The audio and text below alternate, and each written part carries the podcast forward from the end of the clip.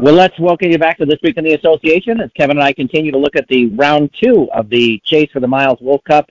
And what better guy to talk about Kansas City Monarch baseball than Carter Woodiel? So, Carter, thanks for coming back and joining Kevin and I. Thank you all for having me.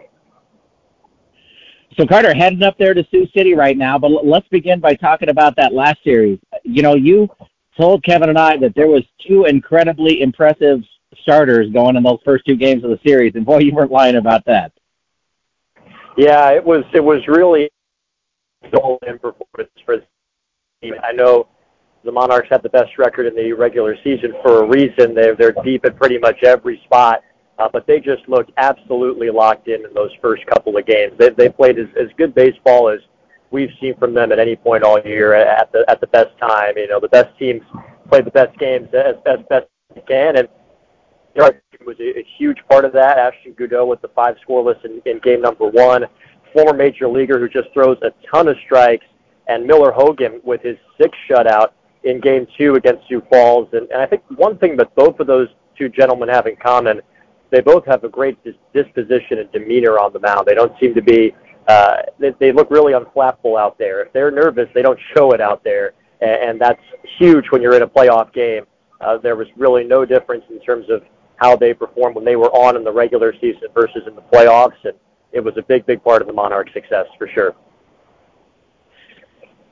Are you simply attributing that to the talent of the two guys, or I, I mean, I thought, I mean, Sioux Falls had a pretty good offense, and you guys just shut them down. I mean, is it scouting and combination? How did you see that working out?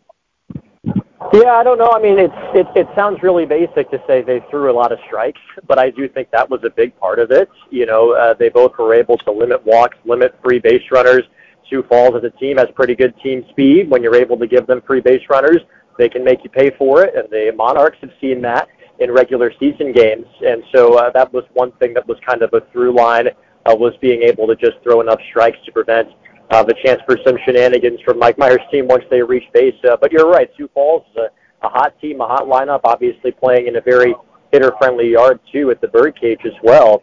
Uh, and, and you just have to tip your cap to not just the starters, uh, but a great work from from the bullpen as well for this team to really just put out that fire that, that Sioux Falls had going and, and get a comprehensive series win. Sioux Falls was maybe the hottest team in the American Association over the last month of the season, and you guys just attacked Ty Culbreth at the starting of game one. The offense looks great. It looks like this lineup seems to be getting better and better with each week. Are you seeing them just continuously improving as well? Yeah, it seems like they're they're gelling a little bit more. You know, this team, and you all know this, has had a lot of roster turnover this year, which is nothing necessarily new around these parts. Uh, but some new pieces were introduced.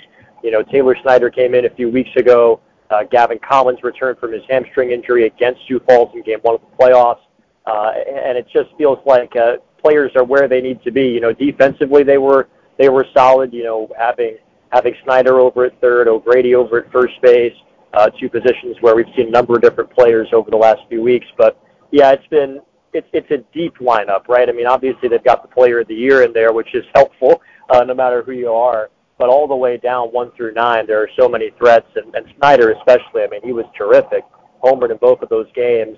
He's been a new addition to this team. He's one thing that you can point to and say, hey, this is a huge, uh, great acquisition that this club didn't have, you know, three four weeks ago. Uh, but I just think, you know, this team's number one strength through everything is, is the depth that they have and the roster that Joe Calfapietra put together.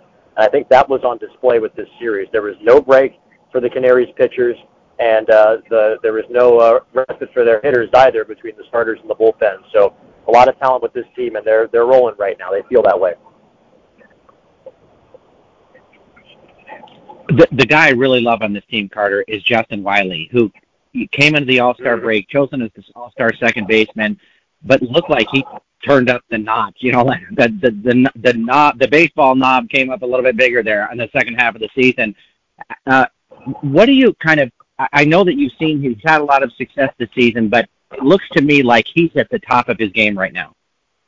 Yeah, I love him too. I mean, he's been fun to watch from from the the moment we got to spring camp and he threw out a Savannah banana at home plate in the tenth inning of the of the exhibition game. Uh, we knew Justin Wiley was going to be a really special player. And I think if you're going to point to one thing that's that's come in the second half, I think his power stroke has been there a little bit more. You know, all but five of his homers have come since June 21st this season. A lot of them have been yanked over that home run patio wall in left field. I, I think he's gotten better at taking advantage of mistake pitches uh, this year. I know he's a guy that's that's very analytical when he comes to the plate and, and is, holds himself to a very high standard.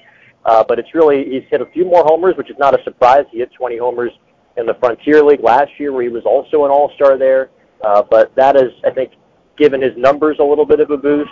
But in terms of what he's bringing every day, he's been remarkably consistent at the plate.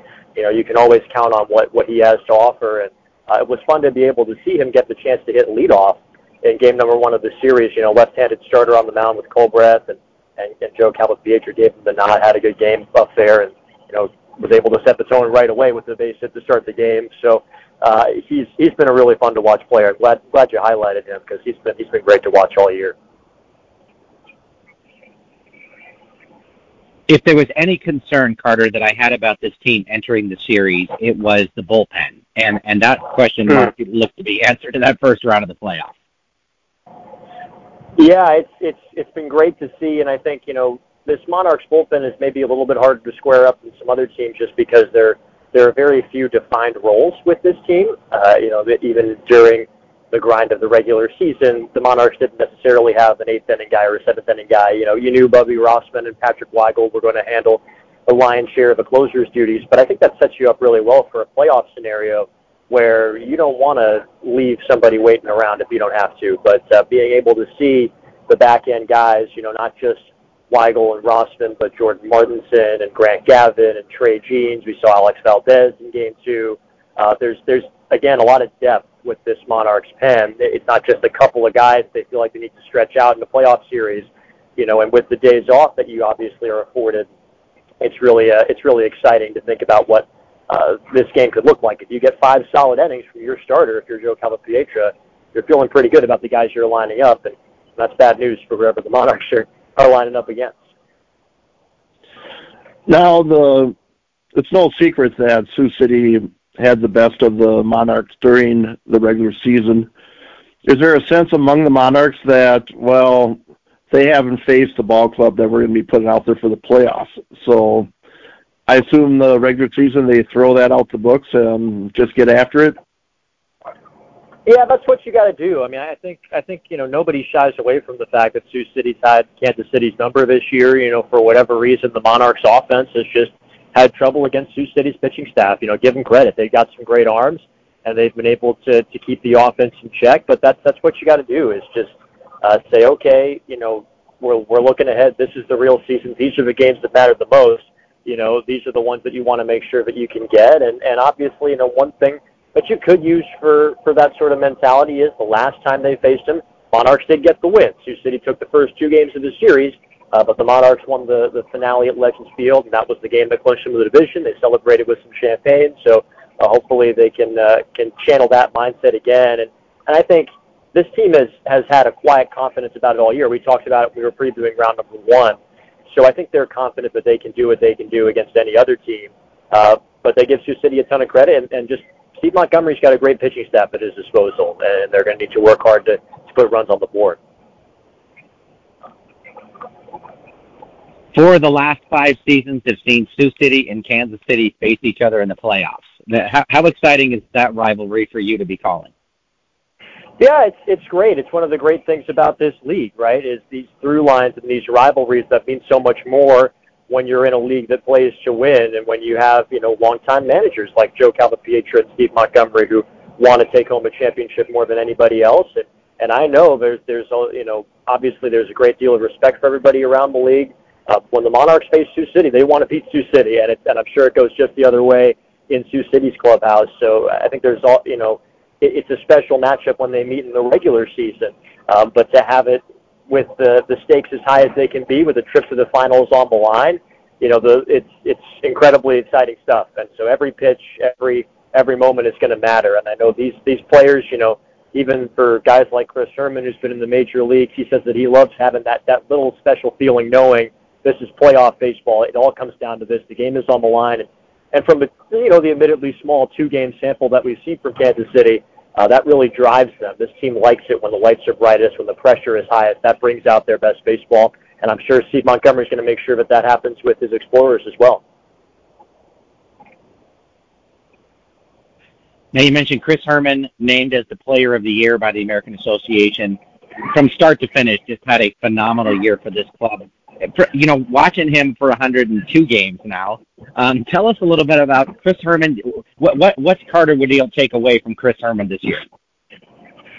Yeah, you know, I mean, obviously the numbers are outstanding. You know, was contending briefly for the Triple Crown this season, second in the league in OPS, third in the league in batting average, tied for the league lead in RBIs. But when I think about the impact that Chris Herrmann has had with this team, I think about his leadership quality with this group. You know, he's, it's no secret that he is a veteran presence in this clubhouse, you know, 35 years old, and he has taken on that responsibility uh, really admirably this year. You know, it's not necessarily, not every guy is built to be a leader at this level. You know, it doesn't necessarily always happen when you have a really experienced guy come in.